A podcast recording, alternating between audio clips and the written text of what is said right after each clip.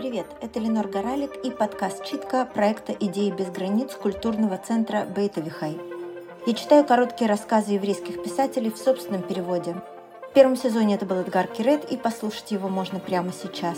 А для второго сезона я перевела 10 рассказов американского писателя-фантаста Роберта Шекли. Зачем? Потому что, на мой взгляд, это идеальный материал для обсуждения наступившего будущего, наших отношений с технологией и философских парадоксов. Чтобы ничего не пропустить, можно подписаться на наш подкаст на всех платформах, где вам удобно нас слушать. А мы начинаем.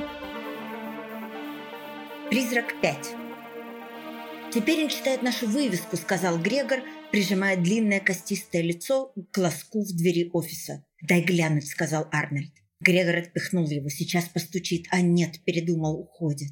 Арнольд вернулся к столу и разложил еще одну косынку. Грегор продолжил смотреть в глазок. Они вырезали глазок от чистой скуки через три месяца после того, как стали партнерами и сняли офис. В то время у ААА «Аса» в очистке планет совсем не было заказов, хотя они и шли самыми первыми в телефонной книге. Очистка планет была старым устоявшимся делом, полностью монополизированным двумя крупными предприятиями. Маленькой новой компании, управляемой двумя молодыми людьми с великими идеями и кучей неоплаченного оборудования, приходилось горько. «Он возвращается!» – воскликнул Грегор. «Быстро, кажись занятым и важным!» Арнольд смахнул карты в ящик и как раз закончил застегивать лабораторный халат, когда раздался стук в дверь. Вошедший был низеньким, лысым и выглядел уставшим. Он в сомнении уставился на них.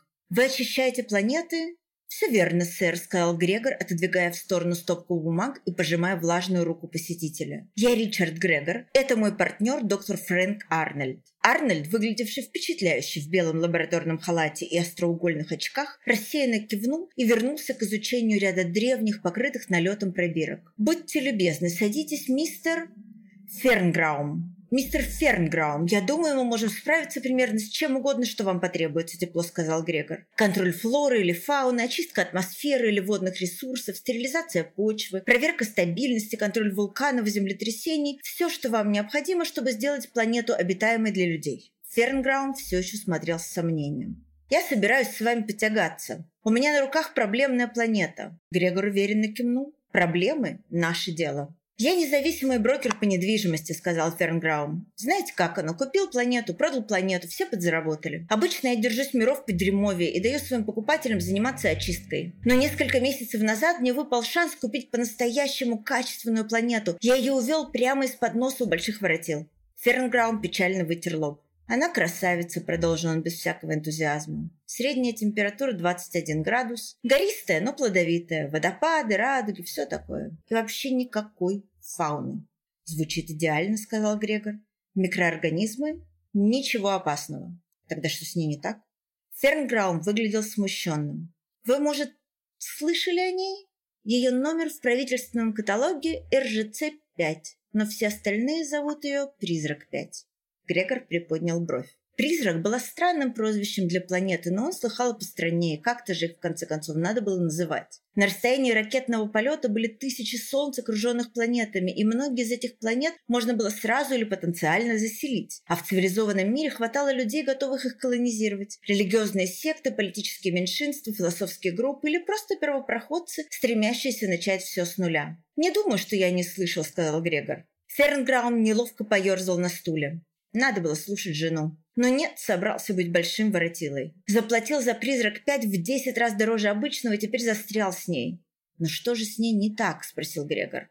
«Кажется, там нечистая сила», – сказал Фернграум в отчаянии. Фернграум проверил свою планету радарами и отдал в лизинг фермерскому синдикату с Дижона-6. Авангард из шести человек высадился на планете и уже на следующий день начал передавать невнятные рапорты о демонах, упырях, вампирах, динозаврах и другой враждебной фауне. Когда до них добрался спасательный корабль, все они были мертвы. Отчет о вскрытии сообщал, что раны, порезы и травмы на их телах могли действительно быть сделаны кем угодно, в том числе демонами, упырями, вампирами и динозаврами, если бы они существовали. Фернграума оштрафовали за плохую очистку.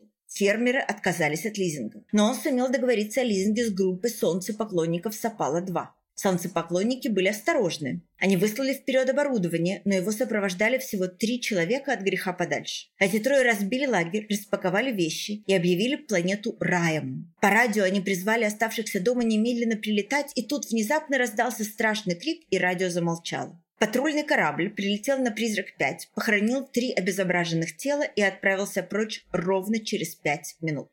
«Этого хватило», — сказал Фернграум. «Теперь к ней ни за какие деньги никто не прикоснется. Космические экипажи отказываются на нее садиться, а я все еще не знаю, что случилось». Он глубоко вздохнул и посмотрел на Грегора. «Это ваш младенец, если пожелаете». Грегор и Арнольд извинились и удалились в прихожую. Арнольд немедленно заискрился. «У нас заказ!» «Да», — сказал Грегор, — «но какой заказ?» «Мы хотели сложные заказы», — наполнил Арнольд. «Если мы это разрулим, у нас есть имя, не говоря уже о выручке, которую мы получим на процентной основе». «Ты, кажется, забываешь», — сказал Грегор. «Это мне предстоит реально высадиться на планету. Все, что тебе предстоит, это сидеть здесь и интерпретировать мои данные». «Мы так договорились», — напомнил Арнольд. «Я исследовательский отдел, ты отдел по решению проблем. Не забыл?» Грегор не забыл. Еще в детстве он всегда лез вперед, пока Арнольд сидел дома и объяснял ему, зачем он лез вперед. «Не нравится мне все это», — сказал он. «Ты же не веришь в привидения, правда?» «Нет, конечно, нет. Но со всем прочим мы справимся. Где слабый дух, там низкая выручка». Грегор пожал плечами. Они вернулись к Фернграуму. Через полчаса они уже выработали условия сотрудничества. Высокий процент с будущих заработков Фернграума в случае успеха, конфискация имущества в случае провала. Грегор проводил Фернграума к двери. «Кстати, сэр», – спросил он, – «что привело вас именно к нам?» «Да больше никто не соглашался за это взяться», – сказал Фернграум с виду очень довольный собой. «Удачи!» Через три дня Грегор сидел в рахитичном грузовом космическом суденышке, направляющемся на «Призрак-5». Время в пути он потратил на изучение отчетов о двух попытках колонизации планеты и на чтение одного исследования за другим на тему сверхъестественных явлений. Это ничем ему не помогло. На «Призраке-5» не было найдено никаких следов фауны, и никто не обнаружил доказательств наличия сверхъестественных существ где бы то ни было в этой галактике. Грегор как следует это обдумал, а потом проверил свое оружие, пока суденышко описывало спираль, приближаясь к призраку 5. Он нес на себе арсенал, достаточный для того, чтобы начать выиграть маленькую войну, если только ему удастся найти в кого стрелять. Капитан Суденышко подвел его на расстояние пары километров к улыбчивой зеленой поверхности планеты, но не ближе. Грегор спустил свое оборудование на парашюте в район двух последних лагерей, пожал капитану руку и спрыгнул с парашютом сам. Он удачно приземлился и посмотрел вверх. Грузовое суденышко рвануло в небо, словно за ним гнались фурии. Он был один на призраке пять. Убедившись, что оборудование не побилось, он сообщил Арнольду, что приземлился успешно. Затем, с бластером на изготовку, он исследовал лагерь солнцепоклонников. Те обустроились у подножия горы возле маленького кристально чистого озера. Сборные домики были в идеальном порядке. Ни один шторм не повредил их, потому что на «Призраке 5» был божественно спокойный климат. Но они выглядели до жалкого одинокими. Грегор внимательно осмотрел один из них.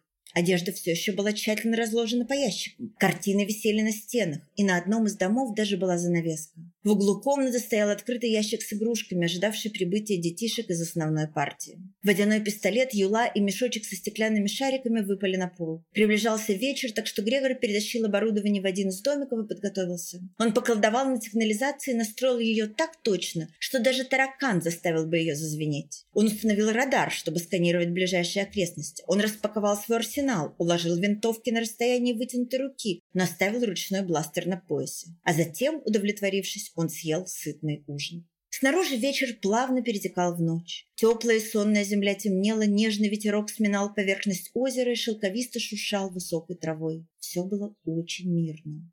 Наверное, переселенцы были просто истеричного склада, решил он. Скорее всего, запаниковали и поубивали друг друга. Проверив свою систему оповещения в последний раз, Грегор бросил одежду на стул, выключил свет и забрался в кровать. Комнату освещали звезды, свет их был ярче, чем лунный свет на земле. Его бластер лежал под подушкой, мир был в порядке. Он уже задремал, когда осознал, что в комнате кто-то есть.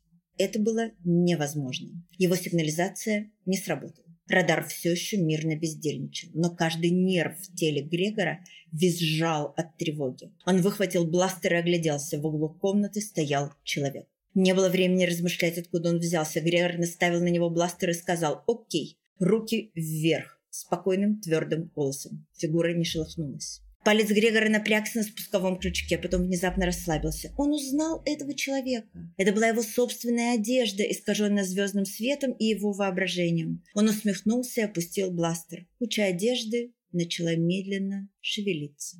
Грегор почувствовал легкий бриз из окна и продолжил усмехаться. И тут куча одежды поднялась потянулась и начала целеустремленно двигаться в его сторону. Примерзший к постели, он наблюдал, как лишенное тело одежды, собравшись в некое подобие человека, подходит все ближе. Когда она была на середине комнаты и пустые рукава потянулись к нему, он принялся стрелять огненными залпами и продолжал стрелять, потому что тряпки и обрывки извивались в его направлении, как если бы жили собственной жизнью. Пылающие куски ткани сбивались в ком перед его лицом, а пояс норовил обвиться вокруг его ног. Ему пришлось превратить все в пепел, прежде чем атака завершилась.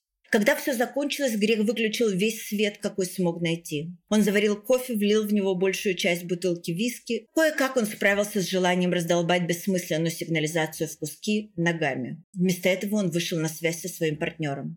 «Хм, очень интересно», — сказал Арнольд, когда Грегор ввел его в курс дела. «Одушевление. И правда очень интересно». «Я надеялся, что тебя это развлечет», – мрачно сказал Грегор. После нескольких рюмок бренди он начал чувствовать себя брошенным и обиженным. А что-нибудь еще случилось? Пока нет.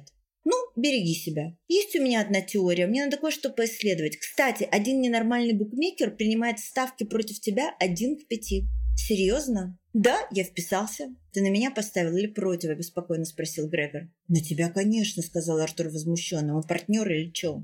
Они отключились, и Грегор заварил еще кофе. Больше он спать в эту ночь не планировал. То, что Арнольд поставил на него, успокаивало, но с другой стороны, Арнольд был известен как очень плохой игрок. На рассвете Грегору удалось урвать несколько часов беспокойного сна. Поздним утром он проснулся, отыскал кое-какую одежду и стал осматривать лагерь солнцепоклонников. К вечеру он кое-что обнаружил. На стене одного из домиков была в спешке нацарапана надпись «Гасклит».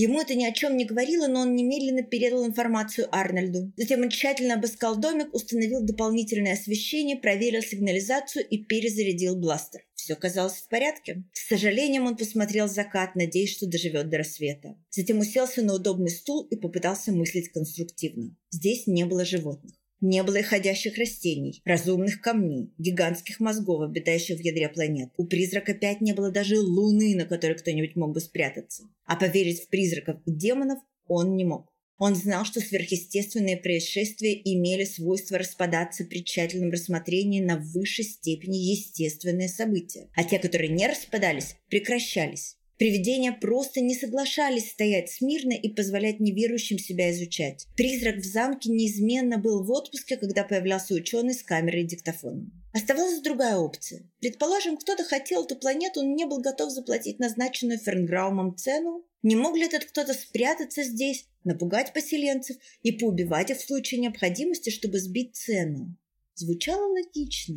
Этим даже можно было бы объяснить поведение одежды. Правильно использованное статическое электричество могло... Что-то стояло прямо перед Грегором. Его сигнализация, как и прежде, не сработала. Грегор медленно посмотрел вверх. Существо перед ним было примерно метра три высотой, формой напоминало человека, но голова у него была крокодилья. Оно было ярко-малинового цвета с синими полосками вдоль всего тела. В одной клешне оно держало большую коричневую консервную банку. «Привет», сказала оно. «Привет», – выдохнул Грегор. Его бластер лежал на столе в метре от него. Бросится ли на него существо, если он потянется за ним? «Тебя как зовут?» – спросил Грегор со спокойствием, свойственным глубокому шоку. «Я синеполосый хват», – сказал существо. «Хватаю всякое». Как интересно, Грегор начал едва заметно тянуться к бластеру. «Хватаю всякое по имени Ричард Грегор», — сказал Хват своим ясным, простодушным голосом. «И ем обычно с шоколадным соусом». Оно приподняло банку, и Грегор увидел наклейку «Шоколад Смига. Идеальный соус Грегором, Арнольдом и Флинном». Пальцы Грегора коснулись приклада бластера. «Ты планировал меня съесть?» – спросил он. «О да», – сказал Хват. Теперь бластер был у Грегора, он резко дернул предохранитель и выстрелил. Сияющий луч рикошетом отлетел от груди хвата и ударил в пол, в стены и в брови Грегора. «Мне это нипочем», — объяснил хват, — «я слишком высокий». Бластер выпал из пальцев Грега, хват подался вперед. «Я тебя сейчас не съем», — сказал хват. «Нет», — сумел произнести Грегор. «Нет, я могу съесть тебя только завтра, 1 мая. Таковы правила, я пришел об одном одолжении попросить». «О каком?» Хват победно улыбнулся. «Будь другом, поешь яблок. Они такой прекрасный оттенок мясу придают». И, сказав это, полосатый монстр исчез. Дрожащими руками Грегор запустил рацию и рассказал Арнольду обо всем, что произошло. Сказал Ардент. «Синеполосый хват, а? Я думаю, дело ясное, все сходится». «Что сходится? Что это такое?» «Для начала сделай, что я скажу. Я хочу убедиться». В точности по указаниям Арнольда. Грегор распаковал химическое оборудование и разложил перед собой несколько пробирок, реторт и химикатов. Он взбалтывал, размешивал, добавлял и убавлял и, наконец, поставил смесь на плиту нагреваться. «А теперь», — сказал он, возвращаясь к рации, — «отвечай мне, что происходит». Разумеется. Я отыскал слово «дгаскел». Оно апальское. Оно означает «многозубый призрак». Солнцепоклонники были сапала. На что тебе это намекает? Они были убиты своим домашним призраком, злобно ответил Грегор. Он наверняка спрятался на корабле. Может, на них лежало проклятие. Успокойся, сказал Арнольд. Призраки тут ни при чем. Раствор уже кипит? Нет. Скажи, когда закипит. Теперь перейдем к твоей одушевленной одежде. Тебе это что-нибудь напоминает? Грегор задумался. «Ну, — сказал он, когда я был ребенком, — но это чушь. «Вперед!» – сказал Арнольд. Когда я был ребенком, я никогда не оставлял одежду на стуле. В темноте она всегда казалась человеком или драконом или вроде того. Я думаю, так со всеми было, но это не объясняет. Конечно, объясняет. Теперь ты припоминаешь синеполосого хвата? Я должен? Да, потому что ты его создал. Припоминаешь, нам было по 8 или 9 лет, тебе, мне и Джимми Флинну. Мы создали самого жуткого монстра, какого ты только мог придумать, и он хотел съесть только тебя, меня и Джимми под шоколадным соусом, но только первого числа каждого месяца, когда раздавали табели. Нужно было использовать волшебное слово, чтобы от него отделаться. И тогда Грегор вспомнил и поразился, что он вообще мог забыть. Сколько ночей он провел без сна в полном страха ожидания хвата. На этом фоне ожидание плохого табеля становилось совершенно неважным. «Раствор кипит?» – спросил Арнольд. «Да», – сказал Грегор, бросая послушный взгляд на плиту. «Какого он цвета?» «Вроде зеленовато-синего». «Нет, скорее синего. Ну да, можешь выливать. Я хочу поставить еще несколько опытов, но думаю, мы это раскусили». Что раскусили, ты изволишь объяснить? Да это очевидно. На планете нет животной жизни, призраков нет, или, по крайней мере, нет достаточно плотных, чтобы убить отряд вооруженных мужчин. Речь шла о галлюцинациях, и я стала искать то, что может их провоцировать. Я нашла много чего. Кроме всех наркотиков мира, в каталоге иноземных остаточных элементов есть дюжина галлюциногенных газов.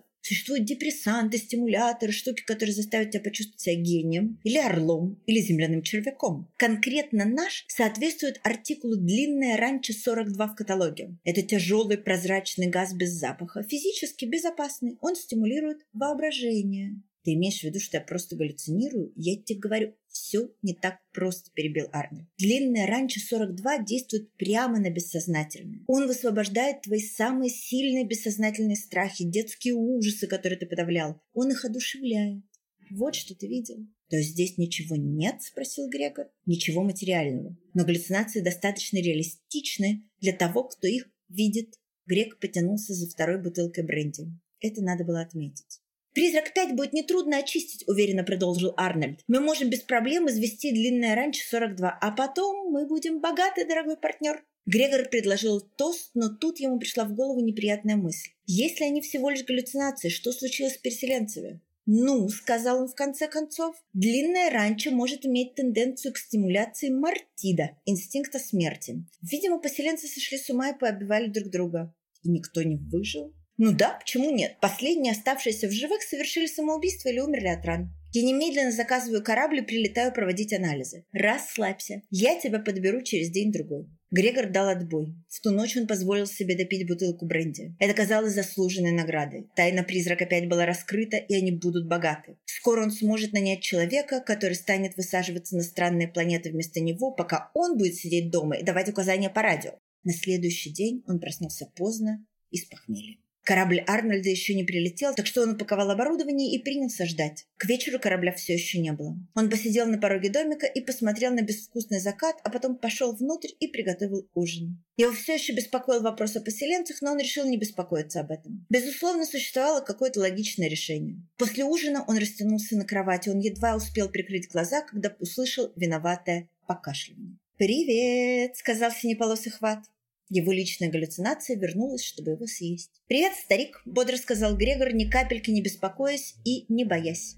Поел яблок. Ужасно извиняюсь, я забыл. Ну ладно, Хват постарался скрыть разочарование. Я принес шоколадный соус. Он приподнял банку. Грегор улыбнулся. «Можешь уходить», — сказал он. «Я знаю, что ты всего лишь плод моего воображения, ты мне ничего не сделаешь». «Я не собираюсь тебе ничего делать», — сказал Хват. «Я просто собираюсь тебя съесть». Он подошел к Грегору. Грегор оставался на месте и улыбался, хотя ему и хотелось, чтобы хват не выглядел таким настоящим и таким непризрачным. Хват наклонился вперед и на пробу укусил Грега за руку. Грег вскочил и уставился на свою руку. На ней были следы зубов, из них сочилась кровь. Настоящая кровь. Его кровь! Колонистов кусали, рвали, кололи и резали. В этот момент Грегор вспомнил выставку про гипнотизм, на которой однажды побывал. Гипнотизер сказал испытуемому, что сейчас потушит об его руку горящую сигарету, а затем притронулся к коже карандашом. За несколько секунд злобный красный волдырь вскочил у испытуемого на руке, потому что тот верил, что получил ожог. Если ваше бессознательное верит, что вы мертвы, вы мертвы. Если оно велит появиться стигматом в виде следов от зубов, вот они. Грегор не верил в хвата, но его бессознательное верило. Он попытался рвануть к двери, хват перехватил его, он загробастал его своими клешнями и наклонился, чтобы ухватиться за шею. «Волшебное слово! Что же это было?» «Альфойста!» – выкрикнул Грегор. «Не то!» – сказал Хват. «Пожалуйста, не крутись!» «Регностика!» «Не-а! Прекрати извиваться, все закончится раньше, чем ты...» «Воршхальпилио!» Хват испустил крик боли, подлетел высоко в воздух и исчез. Грегор повалился на стул. Это было близко, слишком близко. Особо дурацкий способ умереть, быть разорванным собственным бессознательным, жаждущим смерти, быть загрызенным своим собственным воображением, убитым своим собственным убеждением. Повезло, что он вспомнил слово. Если бы только Арнольд поторопился. Он услышал низкий удивленный смешок. Смешок раздался из темноты приоткрытого шкафа, будя почти забытое воспоминание. Ему снова было девять, и Тиньет, его Тиньет, был странным, худым, чудовищным существом, которое пряталось в дверных проемах, спало под кроватями и нападало только в темноте. «Выключи свет», — сказал Тиньет. «Ни за что!» – парировал Грегор, выхватывая бластер. Пока горел свет, он был в безопасности. «Лучше выключи». «Нет». «Отлично». «Эгон, Меган, Деган, Три крошечных существа проникли в комнату. Они помчались к ближайшей лампочке, взмыли на нее и принялись жадно глотать. В комнате стало темнеть. Грегор принялся палить по ним каждый раз, когда они подбирались к свету, летели осколки стекла, но верткие существа шмыгли прочь. Тут Грегор понял, что он наделал. В реальности существа не могли съесть свет. Воображение никак не может повлиять на материю. Он вообразил, что в комнате стало темнеть. И он перестрелял собственные лампочки. Его собственное разрушительное бессознательное обмануло его. Теперь Тиньет шагнул наружу. Ныряя из тени в тень, он приблизился к Грегору. Бластер не возымел никакого эффекта. Грегор в панике пытался вспомнить волшебное слово и в ужасе понял, что никакое волшебное слово не избавляло от Тиньеда. Он отступал по мере того, как Тиньед приближался, пока не наткнулся на упаковочный ящик. Тиньед нависал над ним, и Грегор сжался на полу и закрыл глаза. Его рука наткнулась на что-то холодное. Он уперся в ящик с детскими игрушками колонистов и держал водяной пистолет. Грегор выбросил руку вперед. Тиньет попятился с опаской, глядя на оружие. Грегор поспешно бросился к крану и наполнил пистолет. Он направил смертельную струю воды на существо. Тиньет взвыл в агонии и исчез. Грегор напряженно улыбнулся и заткнул водяной пистолет за пояс. Водяной пистолет был правильным оружием против воображаемого чудовища. Почти светало, когда корабль приземлился и из него вышел Арнольд. Не теряя времени, он принялся проводить анализы. К полудню все было закончено, он установил, что элемент действительно является длинным раньше 42. Они с Грегором немедленно упаковали вещи и рванули прочь. Как только корабль вышел из атмосферы, Грегор рассказал своему партнеру обо всем, что произошло. «Жесть», – мягко и сочувственно сказал Арнольд. Грегору удалось улыбнуться со скромным героизмом теперь, когда он был в безопасности и вдалеке от призрака 5. «Могло быть хуже», — сказал он. «Это как?» «Положим, там был бы Джимми Флинн. Вот уж мальчик умел выдумывать монстров. Ты помнишь ворчудище?» «Я помню только кошмары про ворчудище», — сказал Арнольд. Они летели домой. Арнольд набросал несколько заметок к статье «Инстинкт смерти на призраке 5. Анализ роли стимуляции бессознательного истерии и массовой галлюцинации в генерации физических стигматов». Затем он отправился в кабину установить режим автопилота. Грегор повалился на диван, твердо намереваясь впервые нормально проспать ночь с момента высадки на «Призрак-5». Он едва успел задремать, когда вбежал Арнольд с белым от ужаса лицом. «Кажется, в кабине кто-то есть», — сказал он. Грегор сел. «Не может быть. Мы улетели с из кабины донесся низкий рык. «О, Господи!» – вздохнулся Арнольд. На несколько секунд глубоко задумался. «Знаю. Я оставил люки открытыми после посадки. Мы все еще дышим воздухом призрака 5. а в дверном проеме уже стояло гигантское серое чудовище с красными крапинками на шкуре. У него было невероятное количество рук, ног, щупалец, клешней и зубов, плюс два крошечных крылышка за спиной. Оно медленно приближалось к Арнольду с Грегом, бормоча и покряхтывая. Они оба обознали в нем кряхтопыря. Грегор бросился вперед и захлопнул дверь прямо перед ним. «Здесь мы должны быть в безопасности», — выдохнул он. «Дверь воздухонепроницаема, но как мы будем управлять кораблем?» «Не будем», — сказал Арни. «Придется довериться автопилоту, разве что мы придумаем, как прогнать эту штуку». Они заметили, что легкий дымок начал просачиваться сквозь задраенную дверь. «Это что?» – спросил Арнольд, и в его голосе зазвучали острые нотки паники. «Хм», – ухмыльнулся Грегор, – «ты же помнишь, нет? Кряхтопырь может пробраться в любую комнату. Его снаружи не удержишь. «Ничего про него не помню», — сказал Арнольд. «Он людей ест». «Нет, насколько я помню, он их только тщательно кромсает». Дымок начал складываться в громадную серую фигуру кряхтопыря. Они отступили в следующий отсек и задраили дверь. Через несколько секунд легкий дымок начал просачиваться и туда. «Это нелепо», — сказал Арнольд, закусывая губу. «Быть побитым воображаемым монстром? Стой, у тебя все еще есть с собой водяной пистолет?» «Но! Дай его мне!» Арнольд метнулся к баку с водой и наполнил пистолет. Кряхтопырь снова принял свою форму и брел к ним, недовольно постановая. Арнольд окатил его струей воды. Кряхтопырь продолжил приближаться. «Теперь я все припоминаю», — сказал Грегор. Водяной пистолет никогда не мог победить кряхтопыря. Они отступили в следующий отсек и захлопнули дверь. Дальше была только каюта, а потом ничего, кроме мертвого космического вакуума. «Ты что, ничего не можешь сделать с воздухом?» — спросил Грегор. Арнольд покачал головой. «Он очищается», — сказал он, — «но эффект длинного ранчо длится около 20 часов. У тебя что, нет противоядия?» М -м. Кряхтопырь снова материализовался громко и неприятно. «Как нам его убить?» – спросил Арнольд. «Должен же быть способ, волшебное слово, может, деревянный меч?» Грегор помотал головой. «Теперь-то я помню Кряхтопыря», – печально сказал он. «Что его убивает?» Он не может быть уничтожен ни водяным пистолетом, ни хлопушкой, ни рогаткой, ни бомбой-вонючкой, ни любым другим детским оружием. Кряхтопырь совершенно неубиваем. Флин и его чертово воображение. Зачем только мы о нем заговорили? Как от этой штуки избавляются? Я тебе сказал, никак, оно просто должно само уйти. Теперь кряхтопырь дорос до своего полного размера. Грегор и Арнольд поспешно отступили в крошечную каюту и захлопнули последнюю дверь. «Думай, Грегор!» – взмолился Арнольд. «Ни один ребенок не изобретает монстра без какой-нибудь защиты. Думай!» «Кряхтопыря нельзя убить», – сказал Грегор. Краснокрапчатый монстр снова начал принимать форму. Грегор думал обо всех полуночных страхах, с какими только встречался. Он же точно делал что-то ребенков, от чего неведомое сразу теряло силу. И тогда, едва ли не слишком поздно, он вспомнил. Под руководством автопилота корабль мчался к земле, находясь в полном распоряжении кряхтопыря. Тот разгуливал по пустым коридорам и просачивался сквозь стальные преграды в кабины и грузовые отсеки, постановая, ворча и ругаясь, потому что не мог найти себе жертву. Корабль достиг Солнечной системы и автоматически встал на орбиту вокруг Луны. Грегор осторожно выглянул наружу, готовый, если что, юркнуть обратно. Но не было злобного шарканья, не было ворчания и стонов, и голодный туман не просачивался под дверь или сквозь смотровые окна. «Чисто», — сообщила Нарнольду. Крыхтопырь ушел. Спасенные универсальной защитой против ночных ужасов, одеялами, которыми они укрывались с головой, Арнольд и Грег вылезли из своих коек. «Говорил я тебе, водяной пистолет ничего не даст», — сказал Грегор. Арнольд болезненно улыбнулся и сунул пистолет в карман. «Я его не бросаю. Если я когда-нибудь женюсь и заведу ребенка, это будет ему первый подарок». «Не в моем случае», — сказал Грегор. Он с любовью погладил койку. «В смысле защиты ничто не заменит одеяло над головой». Это был подкаст «Читка» проекта «Идеи без границ» культурного центра Бейт Авихай. Меня зовут Ленор Горалик. Можно подписаться на наш подкаст, делиться с нами мнениями в комментариях и, конечно, слушать нас дальше. Мы выйдем в следующий раз через неделю. Спасибо вам большое.